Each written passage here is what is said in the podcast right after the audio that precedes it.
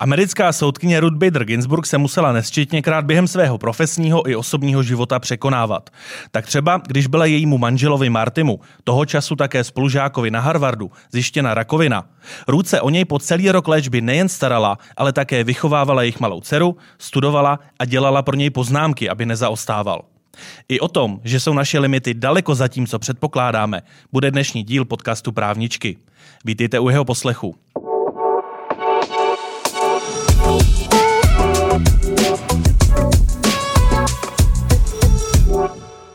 Mými dnešními hosty jsou tři výjimečné a inspirativní dámy ze světa práva, a to konkrétně Lenka Slavíková, manažerka útvaru skupinové záležitosti útvaru právní služby společnosti ČES. Pěkný den prajem a děkuji za pozvání. Dobrý den. Kristýna Nejmanová, ředitelka odboru komunitárního práva na Ministerstvu zahraničních věcí České republiky. Dobrý den. Dobrý den, tež děkuji za pozvání. A Markéta Tvrdá, partnerka advokátní kanceláře Dentons. Dobrý den, děkuji za pozvání. Dámy, já jsem začal těmi překážkami, eh, věcmi, které musíme eh, my v profesních i osobních životech překonávat. Nebudu se vás úplně takto na úvod ptát na ty nejniternější věci, ale vzal bych to tak obecně. Eh, je u tohoto stolu s námi některá z vás, která se musí překonávat, řekněme, v téměř profesionálním sportovním prostředí? Náhodou, je to nějaká taková? tak uh, možná náhodou bych to mohla být já. Je to Markéta. Markéto, uh, povězte, já evidentně nejsem nějaký sportovní nadšenec od pohledu. Uh, vy se věnujete triatlonu. Ano, je to triatlonu. Tak?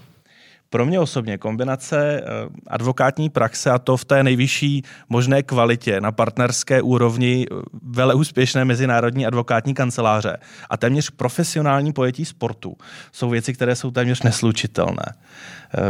Určitě se vás řada lidí ptá na to, jak to všechno zvládáte.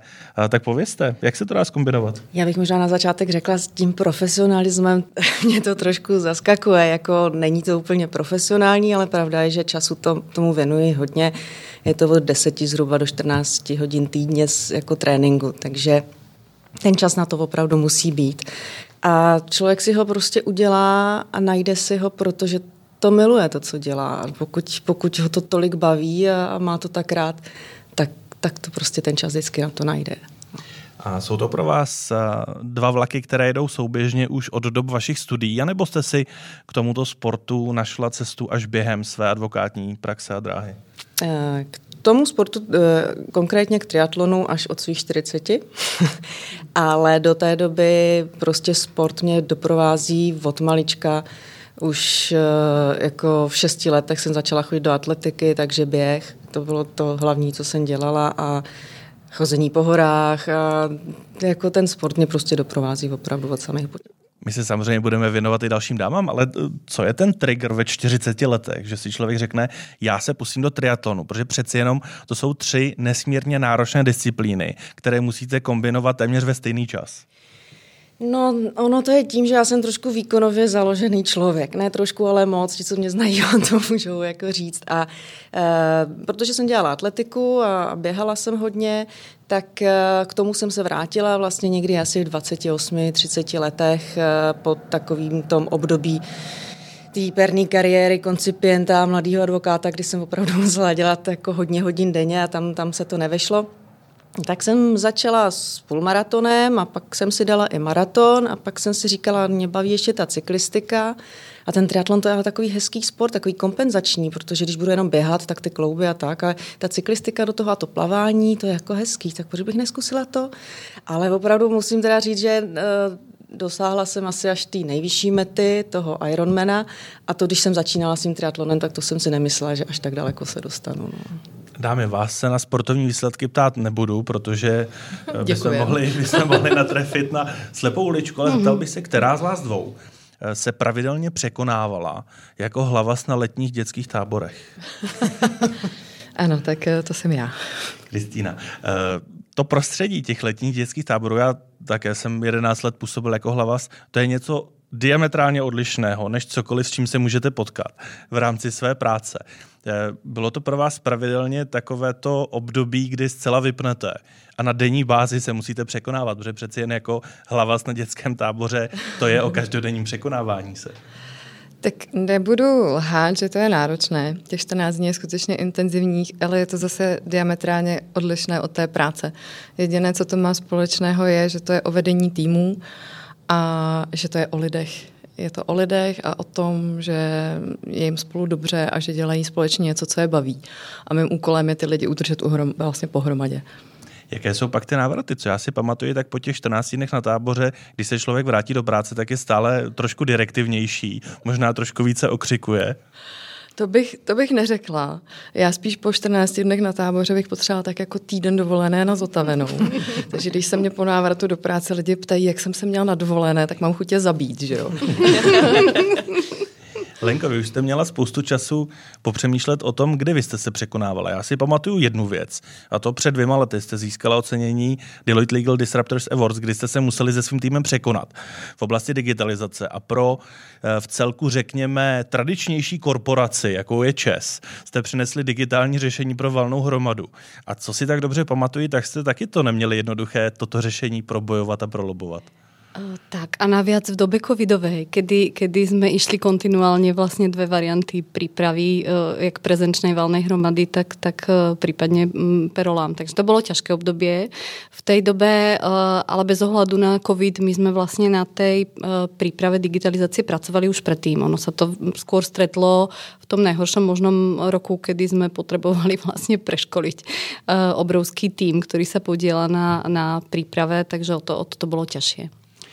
Ano. Nechci vám skákať ja len, do řeči, pokračujte. Ja len, že to prekonávanie, ono, s tým sa stretávam skôr každý deň, takže áno, u tej, u tej valnej hromady to bolo vieskalované. Skôr bol horší ten rok predtým, kedy sme ešte tú aplikáciu uh, nemali, pretože tá valná hromada v tom roku 2019 trvala 24 hodín. Takže to bolo to obdobie uh, toho, počkejte, kedy sme Marké, si išli vy za hranu. být zvyklá na to, že nějaké procesy trvají takto dlouho, když děláte v Dentons, ne?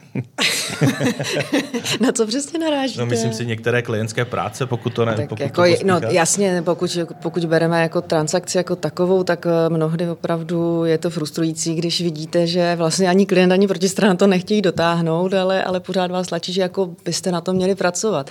Takže to, to určitě ano, ale 24 hodin valná hromada, mm. to, ano, jsme, to je fakt jsme rekordní. Uh, Lenko, a to vám říká člověk, který zvládne Ironmana, jo? Iron Woman. Ale ten trval jenom 11 hodin, jako, takže... Jak se vlastně v, na tenhle moment, eh, a to je otázka společná pro vás všechny, na nějaký velmi vytěžující moment, který nás čeká, jak připravit ten tým, jak připravit vlastně sám sebe, protože pokud jsem v roli vedoucího nějakého týmu, tak já přece nemůžu být ten první, kdo opustí palubu a odpadne. Ano, přesně tak. Eh, kapitán odchádza posledný a potápa se s loďou. Uh, pripraviť, no, my jsme to netušili, že to bude 24 hodin. To jako ani v těch najhorších snoch.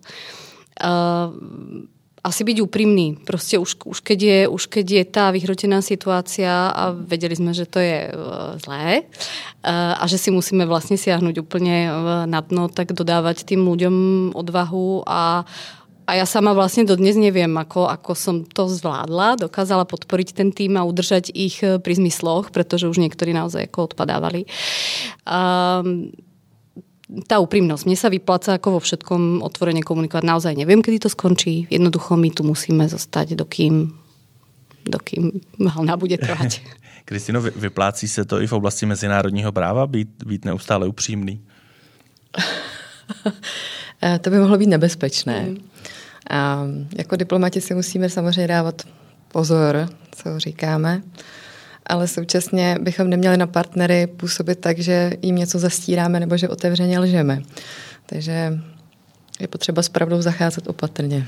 A jak to máte s tou přípravou sebe sama nebo eh, vašich kolegů, pokud víte, že vás eh, čeká náročné vyjednávání, opravdu těžký úkol, kdy dopředu víte, že vás to bude stát mnoho sil?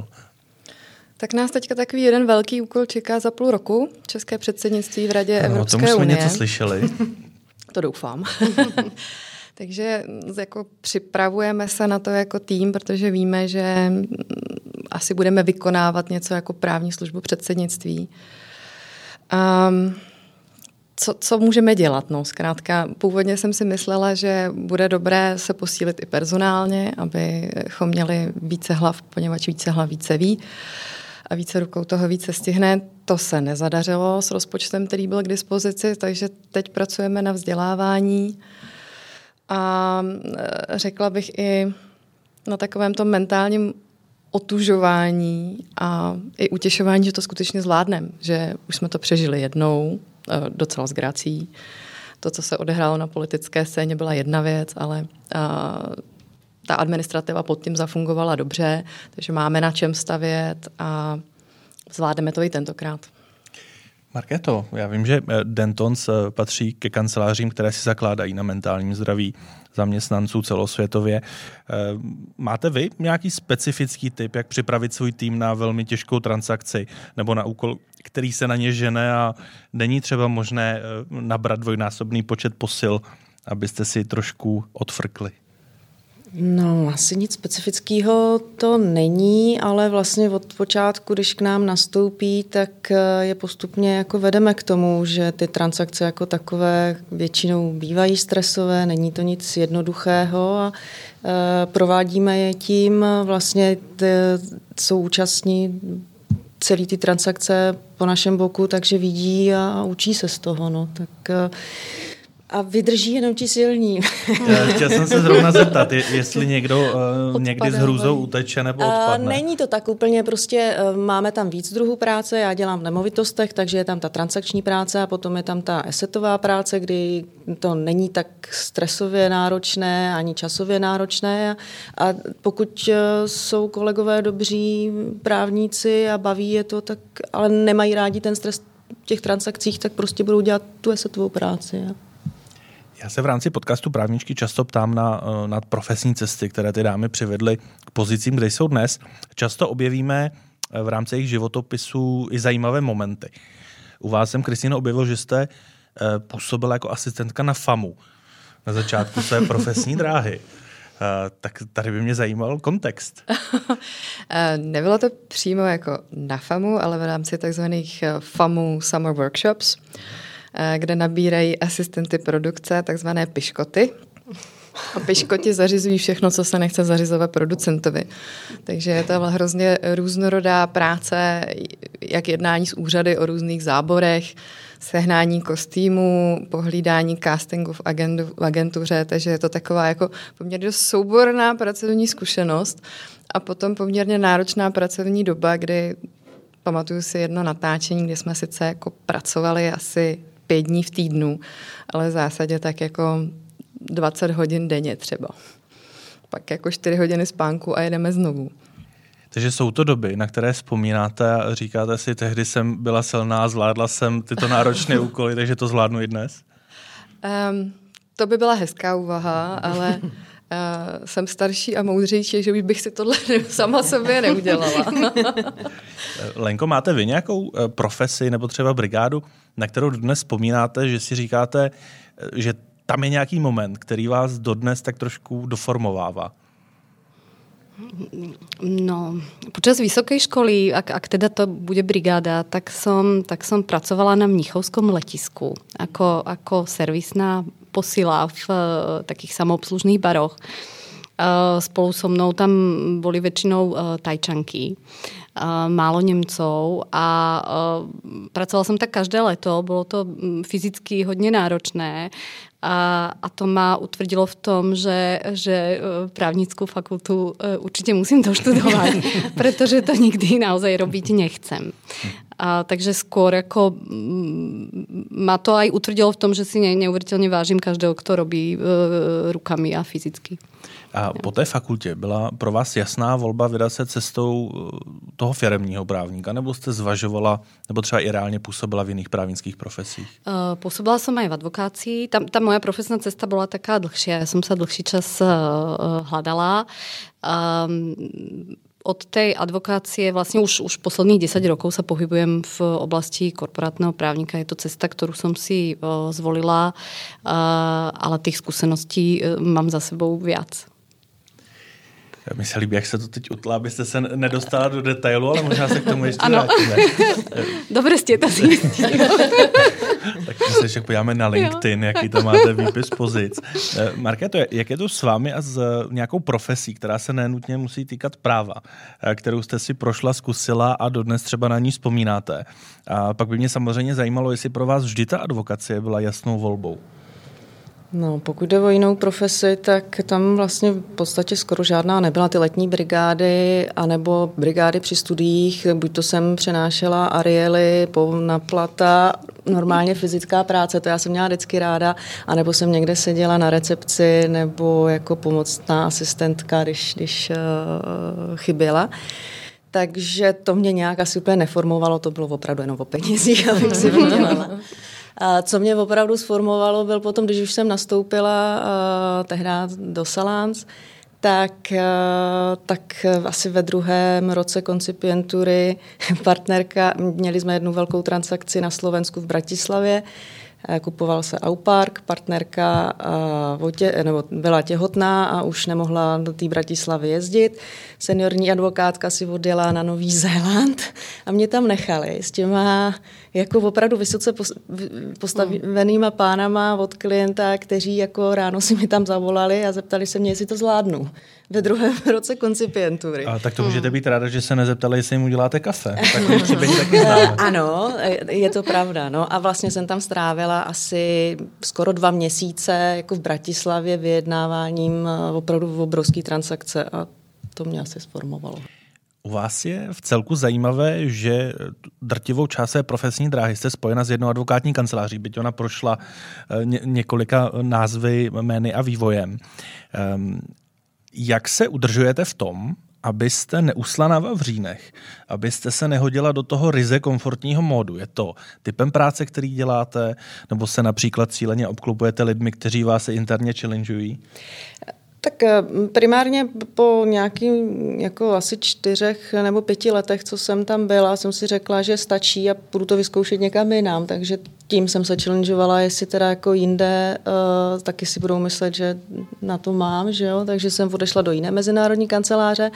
Z té jsem šla potom zkusit českou advokátní kancelář, no a vrátila jsem se zpátky, nebo jsem si řekla, že to bylo nejlepší tam. No a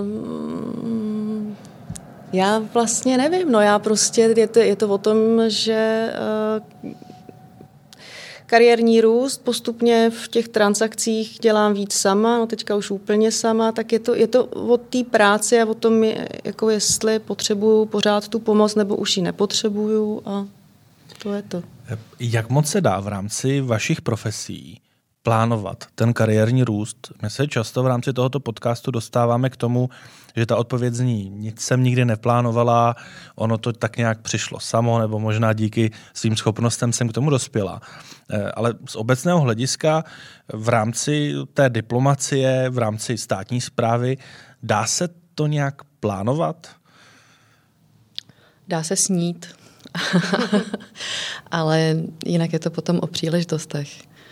A můj pocit je, že čím déle člověk žije v nějakém takovémhle systému, řekněme, s komplexnějším a pozoruje, jak ten systém funguje, tak možná taky vidí, že i ten systém má v určitý okamžik nouzy a že vlastně jako vyhledává ty lidi, kteří můžou zastat konkrétní pozice.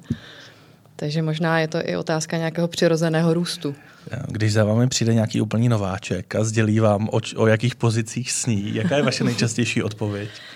Měli jsme taky takové. Vychovává nám je diplomatická akademie.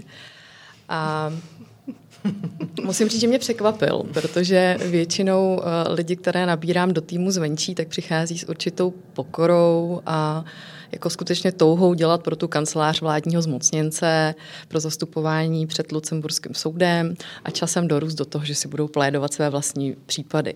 A najednou mi přijde člověk, který mi v zásadě oznámí, že u mě nechce být déle jak rok a potom se vidí, že vyjede někam. musím říct, že mi jako vyrazil dech, protože jsem si v tu chvíli říkala, no a proč si mám toho právníka vlastně jako vychovávat, když vím, že rok ho budu vychovávat a pak chce odjet přesně tam někam, že jo. Musím říct, že jsem se s tím nakonec vypořádala tak, že vlastně proč kazit život sobě i jemu A naopak jsem se zkusila domluvit právě s tím systémem, který nás všechny zastřešuje, aby nakonec všichni byli spokojení a byli tam, kde potřebují být. Lenko, jak je to s kariérním plánováním v rámci tak velké korporace, jako je ČES? Tam to možná jde trošku snáze než té státní správě. Um, ja som celý čas rozmýšľala, čo, čo odpoviem. Uh, ja za seba, ja som nikdy nejaký kariérny růst e, neplánovala. Mňa si vždy tie príležitosti asi našli nejak e, sami, to množstvo práce, ktoré som sa snažila odvádzať čo najlepšie. Takže, takže tie príležitosti ku mne, ku mne prichádzali a ja som na nich reagovala. Um, nikdy som netužila po nejakom statuse, to znamená ani v aktuálne uh, v korporácii, v ktorej pôsobím, nemám nejaký výhľad. E, toto je tá meta, ktorú, ktorú chcem dosiahnuť. Ak sa niekam vyššie dostanem, tak, tak možno vďaka príležitosti, ktorú, ktorú dostanem, ktorú budem reflektovať a ktorá bude na základe toho, že som odviedla uh, dobrú prácu a mám, mám dobré meno. A co se stane ve vašem týmu eh, s juniorem, který přijde s tím, že to tam jednoho dne celé povede? Takého juniora nepríjmem. Ja som... Uh, je, to bolo veľmi zaujímavé, čo ste, čo ste hovorili, pretože uh, mám pocit, že je to trošku typické pre tie mladšie ročníky a generácie. Ja som naozaj niekedy v šoku, uh, s čím prichádzajú na tie pohovory, s akými požiadavkami, s, s akou predstavou vôbec o, o tej svojej kariérnej ceste. Uh, a, a treba s tým asi nejak pracovať, nejak sa s tým uh, zmieriť. Ja som ešte generácia husákovských detí, to je 80 uh, ročník 80 a mínus. A, a my to máme inak. Ja by som sa v živote uh, ako nespýtala na pohovore, či budem mať uh, priestor pre osobný, osobný život. Jednoducho, my sme boli vedení inak, vychovávaní inak. Ja nehovorím, že to je správne, pretože my sme zase tí dríči, ktorí všetko odmakajú, nikdy uh, neremcajú. Uh, um, a uh, ono sa to posúva, ten, ten svet sa posúva, tie, tie mladé generácie vnímajú ten pracovný život úplně jinak ako, ako my. V rámci velkých mezinárodních advokátních kanceláří se mnohdy hovoří o skleněném stropu, o tom, že prostě ať chcete nebo nech, eh, ať se snažíte jakkoliv, tak ten skleněný strop prostě hlavou neprorazíte v určitý moment. Eh, jak to máte vy v Dentons? Předpokládám, že to jde, pokud jste partnerkou. A eh, je ta partnerská pozice ještě dnes něco, po čem všichni ambiciozní právníci touží? Tak abych začala od konce, tak si právě nemyslím, že to tak je, uh, protože i ti mladí, nebo teda část těch mladých, kteří k nám chodí, si uvědomují, že to je opravdu vykoupený tím uh, časem a tomu, co tomu musíte věnovat. Takže potom jsou spokojení s tím, že si odvedou tu svou práci, pokud ji odvedou dobře a jdou domů a ví, že prostě ne, nebudou aspirovat na, na partnera. A pak je tam ta druhá část, která chce být v klidu a ještě aspirovat na to. jo. Ale pokud jde o ten skleněný strop, tak já jsem si to sama zažila, že jo, já jsem ze Salán šla do Lavels, tam to nějak, jako, tak nějak šlo, ale pak jsem šla do té české advokátní kanceláře já jsem takový ten typ, co, já právě když jsme se bavili o té kariéře, já to mám naplánovaný a věděla jsem, že jako, když už jsem v té advokaci, že jednou budu chtít být partnerka. Takže eh, po nějaké době v eh, Glacová Enko jsem přišla za Vladimírou a říkám, Vladimíro, tak já bych chtěla být už ta partnerka. Takže jsme si sedli, hezky jsme si popovídali, já jsem odešla, dala jsem výpověď. Bylo to opravdu všechno bylo naprosto fér a vysvětlila mi, proč ne, ale kam OK, no tak tady to nevíde, tak eh, uvidíme, co bude dál. A vrátila jsem se zpátky do Dentons, ale věděla jsem, že musím trošku změnit ten svůj přístup, jakože všecko mít naplánované a třískat tou hlavou do té zdi, toto jako já umím hodně. Takže jsem jako trošičku upustila páru, uklidnila jsem se a pak za mnou přišli si, teda souhlasím s tím, že by byla partnerka. Takže v zásadě jde o to um, neusilovat o tu pozici za každou Až cenu. moc za každou cenu, přesně tak. Um, chcete mít ve svém týmu spíše ty kariérní, kariéristy, právníky, ty, co mají ten drive a, a víte, že ta vidina úspěchu, drobného povýšení, uh, jiné pozice na vizitce je motivuje? Asi mám, mám k tady těmto lidem blíž, takže, takže jo, jsou v mém týmu, jsou. Mě to, jak jste odpovídal, ještě převedlo na další dotaz. Eh, kdy naposledy jste eh, měli pocit, že musíte mlátit hlavou do zdi? A nemusíme řešit konkrétní věc, ale jestli se to stává třeba na denní, týdenní, měsíční bázi. Markéta už teda přestala, jak jsem pochopil. Mm, ne, ne úplně, ale ano, je to mnohem lepší, než to bývalo. Eh, stávají se takové situace i ve státní správě na ministerstvu zahraničních věcí? Je, je ve státní správě, myslím, že je. Možná v trošku posunutém významu, takové to, jak člověk spíš hla, bije hlavou o stůl a říká si, proč, proč. tak a teď musíme říct asi, že v, v Česu je všechno ideální, ale přesto se najdou momenty, Uh, ja to buchanie do zdí uh, hlavou vnímam skôr ako v tom mojom vnútornom svete, kedy uh, tým, že mám takú multioborovú agendu, tak stále naberám, naberám a niekedy si už búcham ako hlavou pre Boha, čo som to zase slúbila, že dodám a kedy to urobíme. Takže, takže skôr, skôr v tomto duchu. No.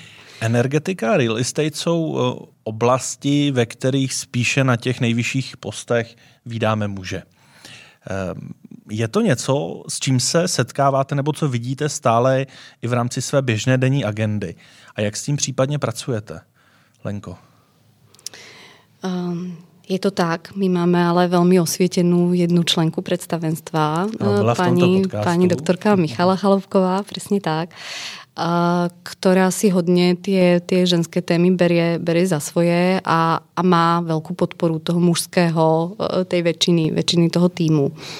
A, takže e, dokonca vlastně v rámci, e, v rámci vize 2030 čistá energie je zítřka, kterou jsme, kterou jsme deklarovali v květnu, bol prijatý záväzok do roku 2025 zvýšiť podiel žien v manažmente v tých netechnických segmentoch na 30 Uh, pretože tým energetika je, je áno, je známa, že, že určité profesie sú, sú čisto, uh, čisto mužské. Ja osobne sa s tým veľmi v tom, v tom našom právnom okruhu alebo uh, s kolegami, s ktorými ja spolupracujem, nestretávam. Mám pocit, že tie týmy sú dostatočne vyvážené, ale to hovorím o tom úzkom úzkom uh, týme, ktorý pracuje na centrále. My, my máme až 30, 30 tisíc zamestnancov, takže, uh, takže určite sú segmenty, kde, kde by bylo dobré posilniť uh, ten, ten ženský aspekt. Jak je to, Markéto, v real estateu na té klientské straně? Setkáváte se tam asi spíše s muži? Já, já si ani nepamatuju, kdy naposledy jsem se setkala s nějakou ženou no, v jednací místnosti. Opravdu skoro ne. Je to tak, že vám to spíše vyhovuje, že už byste si třeba dnes nedovedla představit být obklopená reziženským kolektivem? Ne, to určitě ne. Ten, ten mix je vždycky jako správný. A já e, v našem týmu, jako co jsme v Dentons Real Estate, tak bohužel nám ženy chybí, zvlášť jako mladší kolegyně a nevím, čím to je a snažím já vždycky, když našemu HR... Možná se bojí, že budete brát běhat s sebou. Uh, možná. to se bojí i kluci teda, ale ta, ti tam přesto jdou. Uh, ne, ne, ne, uh, našemu HR týmu pořád říkám, hele, jako kluci fajn, už jich tu máme dost, my potřebujeme nějaký hmm. holky, hledejte, ale prostě nevím, čím to je, uh, jestli se holky bojí, že prostě budou muset hodně makat a potom nebudou mít čas na tu rodinu, je to možná ono a proto jako se snažíme uh, i u nás uh, jim ukázat, že prostě to jde. Máme tam uh, matky, které prostě jsou na polovičním úvazku a prostě jde to. No. V té transakční práci obecně je to horší, že jo, protože prostě to, to, ten klienti jsou opravdu velice nároční a, a když teda jste doma půl dne s dítětem a zrovna v tu dobu vám klient zavolá, že musíte se dostavit někam na jednání, tak je to opravdu těžké. Ale jak jsem říkala na začátku, není to jen o transakcích a máme spoustu jako oborů uh, práva, kde tohle není potřeba, takže Kristýno, vy jste jedna z mála diplomatek, eh, které jsou v rámci tohoto podcastu, nebo osob, které se pohybují i v rámci diplomatického prostředí. Byla tady Věra Jourová, ale s tou jsme vlastně toto téma neřešili. Eh, jak je na tom diverzita? V tom diplomatickém oboru, v této oblasti. Na první pohled mě jako člověku, který nezná bližší detail, se zdá, že tam musí přirozeně panovat nějaká rovnováha. Tak já bych možná začala tím, že se víc cítím být právníkem nežli diplomatem. A obecně mám problém neříct to, co si myslím, ale postupně se učím. a co se týče diverzity, Myslím si, že na těch nižších úrovních, na té startovní linii ta diverzita tam je, ale spíš, když potom se podívám na ty řídící pozice, tak tam pořád je převaha mužů. Je to, je to nejvíc vidět eh, vlastně na každoročním setkání velvyslanců, kteří se vrací zpátky do ústředí na takovou jakoby velkou konferenci. Když se, když se rozhlédnu potom po té eh, zahradě na té recepci, tak je to samá černá. To jsou prostě ty, obleky. Jo. Takže myslím si, že tam je pořád jako dost prostoru, aby ženy diplomatky usilovaly o ty vyšší pozice. Eh, ten prostor tam je, kam růst, ale myslím si, že mnohé z nich se toho skutečně vzdávají ve prospěch té rodiny. A ženy diplomatky to mají ještě o to těžší, že ve chvíli, kdy výjíždí do zahraničí a berou sebou celou rodinu, tak eh, zařídit dětem školy je to nejmenší. To nejtěžší, co je, že partner musí přijmout to, že následuje ženu do zahraničí a bude si tam hledat nějaké zaměstnání a znovu budovat pozici, což mnoho mužů vůbec není schopno jako zpracovat tohleto. Eh, skutečně svatí ti, kteří to dokázali. Eh, Nicméně každý pozitivní příklad eh, nám může být inspirací, takže podporujeme všechny ty, kteří to zvládnou a ozvěte se, rádi vás pozveme do podcastu Právničky, uděláme takovou speciální edici partnerů, kterým nevadí, že jejich žena eh, je úspěšnější a následují za prací. To by byl možná takový hezký díl. Eh, dámy, napadá mě, jelikož všechny tři působíte ve zcela odlišných prostředích a zase tak často se nám to tady nestává, tak kdybyste si musela, Lenko, vyměnit profesi s jednou z dvou dalších dám. Tak která by to byla a proč? Šla byste spíše na ministerstvo Musela zahraničí, které by vám bylo blíž? Um, Obidva tie svety sú pre mňa lákavé. Advokáciu som e, zažila, takže tam by som vedela, do čoho, do čoho idem. Ale práve mi ešte predtým, než začal uh, podcast, sme sa s Kristínou rozprávali o tom, že ja som k tomu medzinárodnému právu hodne tendovala. Diplomovú prácu rigoróznu som práve písala na katedre medzinárodného práva a asi v nějakom takom ideálnom svete som aj sa videla niekde, niekde uh, tam, ale jednoducho ten život sa vyvíjal inak, uh, dala som si iné ciele a už, uh, už uh, som opustila ten, ten svet toho mezinárodného práva v tých mojich představách. Tak. Takže 1-0 pro ministerstvo zahraničí. Jak byste to měla vy, Kristýno, kdyby skončila vaše cesta v rámci státní zprávy?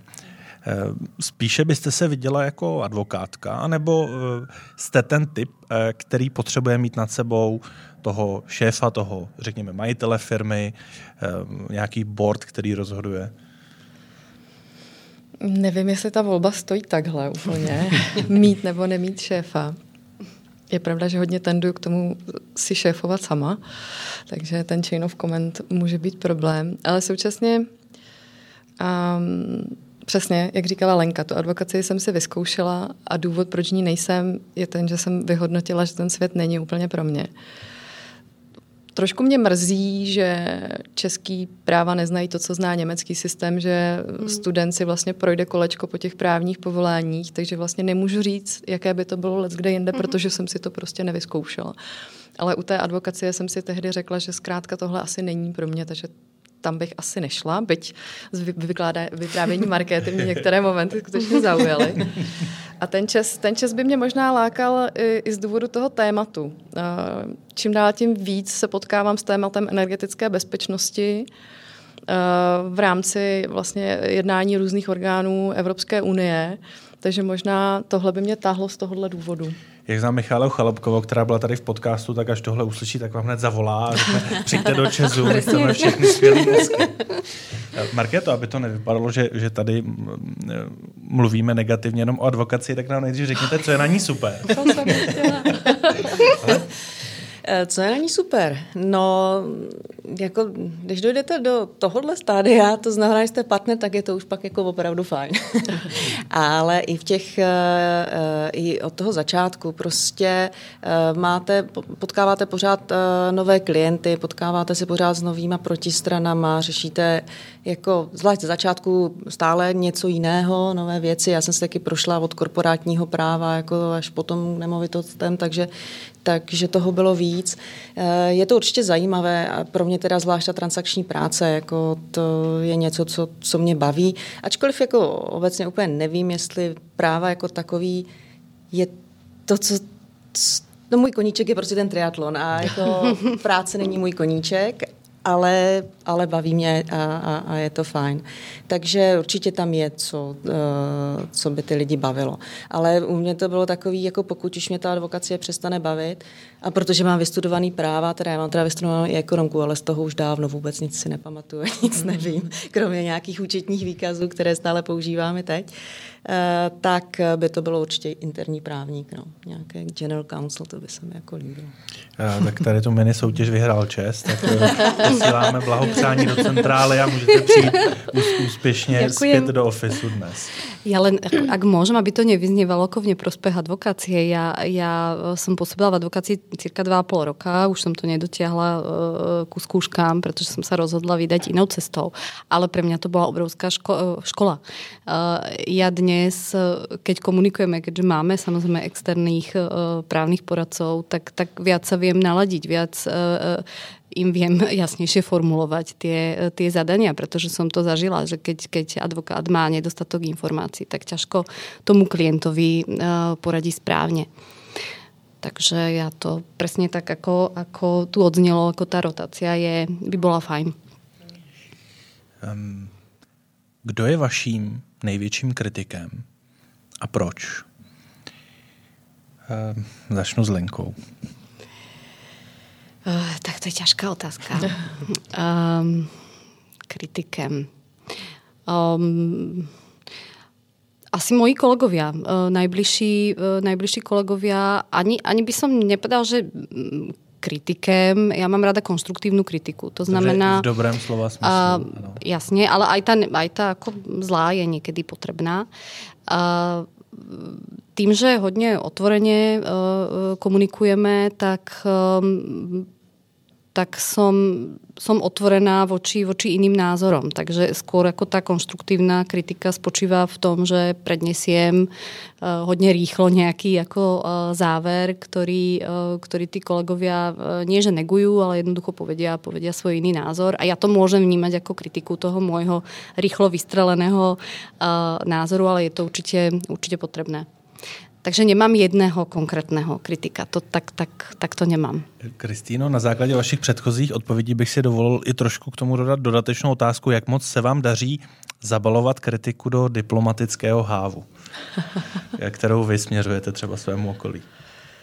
Uh, učím se to. Moc se mi uh, líbí přenosy uh, z britské sněmovny lordů, Eh, kde páni lordi jsou schopni někoho i poslat do tmy, tak aby si nevšiml, že to byla urážka a ještě tam půjdou rádi. Takže toho, tohoto levelu jsem stále nedosáhla.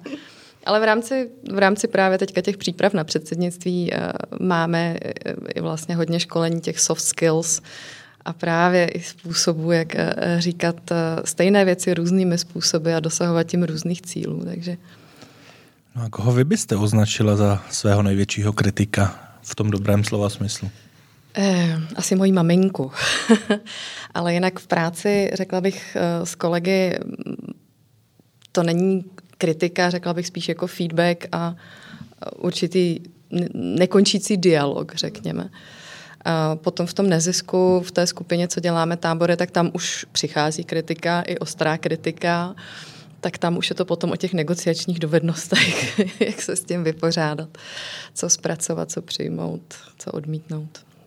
Markéto, jak moc se za dobu, co jste v advokaci, proměnilo to, jak moc můžete a jakou formou můžete kritizovat z pozice vedoucího skupiny své kolegy? Um Myslíte, jako, že když jsem měla ten tým pod sebou, jak se to jako mění v čase, nebo že když jsem byla koncipient, tak jsem si se, nedovolila no- kritiku Nosí vůbec? se stále, eh, že je možné eh, ostře kritizovat práci svých kolegů? No samozřejmě to se nenosí. A musím říct, že tohle je asi moje největší slabina, eh, ta, tu kritiku protože prostě ta kritika tam být musí, ale musí být konstruktivní, že jo.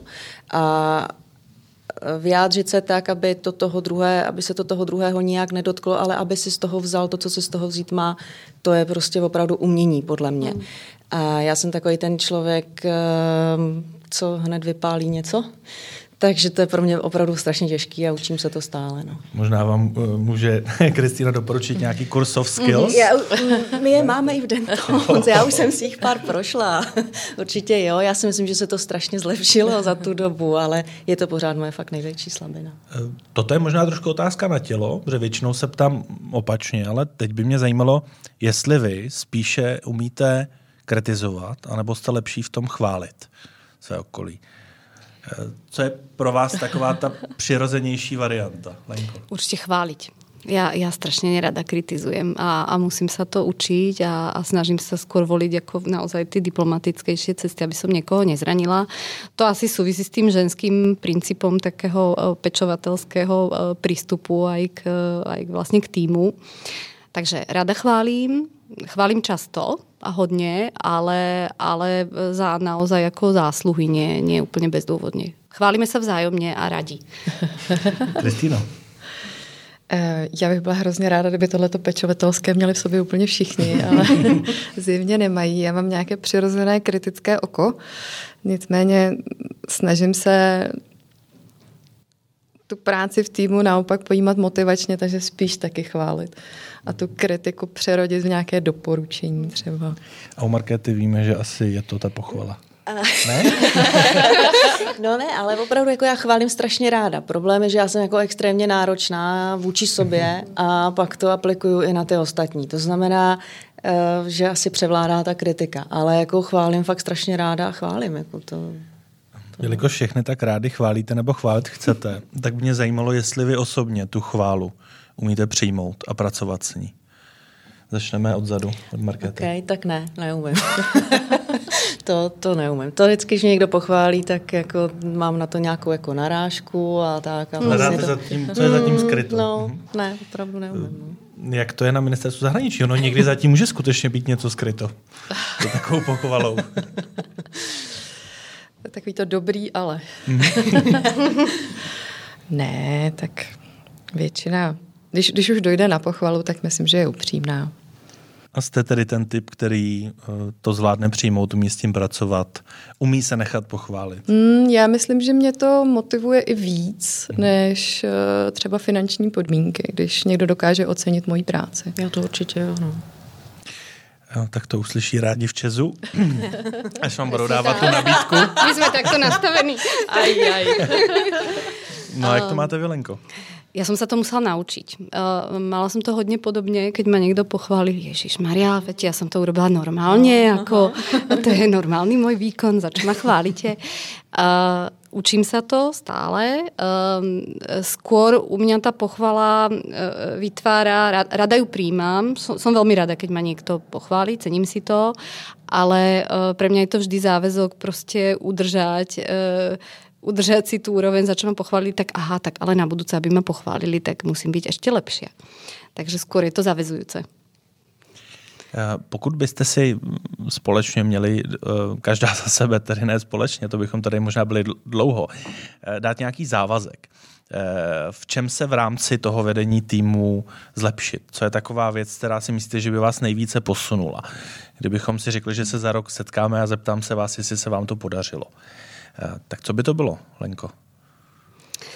Um, je to záväzok ako rozvoja, rozvoja toho týmu, ktorý som si zobrala uh, za svoj. Ja, ja som aktuálne v rámci tohto roku uh, súčasťou takého pilotného programu Women in Focus, ktorý v uh, skupine čas máme, uh, ktorý je zameraný na rozvojové uh, aktivity uh, žien uh, v manažmente, ktorý mi hodne pomáha, hodne ma posúva. Uh, a aplikujem vlastně to, čo sa učím na ten svoj uh, tým, takže ty už sa vždy smejú, že s čím novým zase príde na poradu, s jakými pokusmi.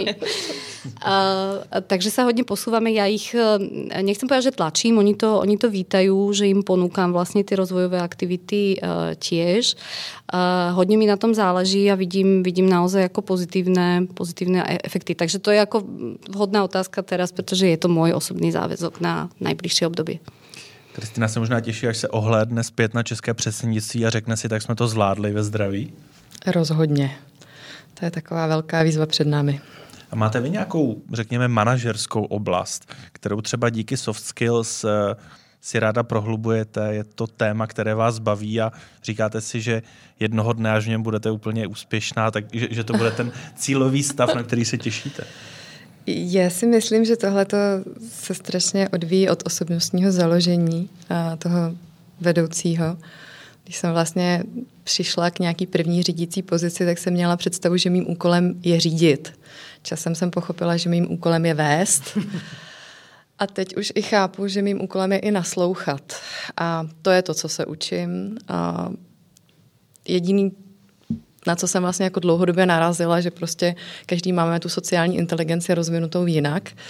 A to, co mě utěšilo, je, že to není definitivní a že se na tom dá pracovat. Takže tohle je taková moje meta teďka na několik let dopředu, řekněme. Ono je skvělé, že se ty moderní ten, trendy mm. ne v řízení, ale ve vedení lidí propisují napříč eh, všemi různými profesemi. Eh, jak to máte vy, Markéto? Stejná otázka. Já bych mohla jenom potrhnout to, co říkala Kristýna. Jako, tak, takhle to nějak úplně prostě ze začátku to bylo řízení, že jo, a potom jsem začala chápat, že takhle to úplně nejde. A, takže jako momentálně fakt mm, dál chci pracovat na té konstruktivní kritice, na tom respektu těch lidí v tom týmu, ne, že bych je nerespektovala, ale prostě jsou určitý v oblasti, si říkám, ale měl by dělat tohle. A on je úplně jinak založený, on má úplně jinou osobnost. Takže tady s tímhle se naučit eh, pracovat, eh, aby ten tým byl spokojený. Protože pokud je spokojený tým, tak bude odvedená skvělá práce.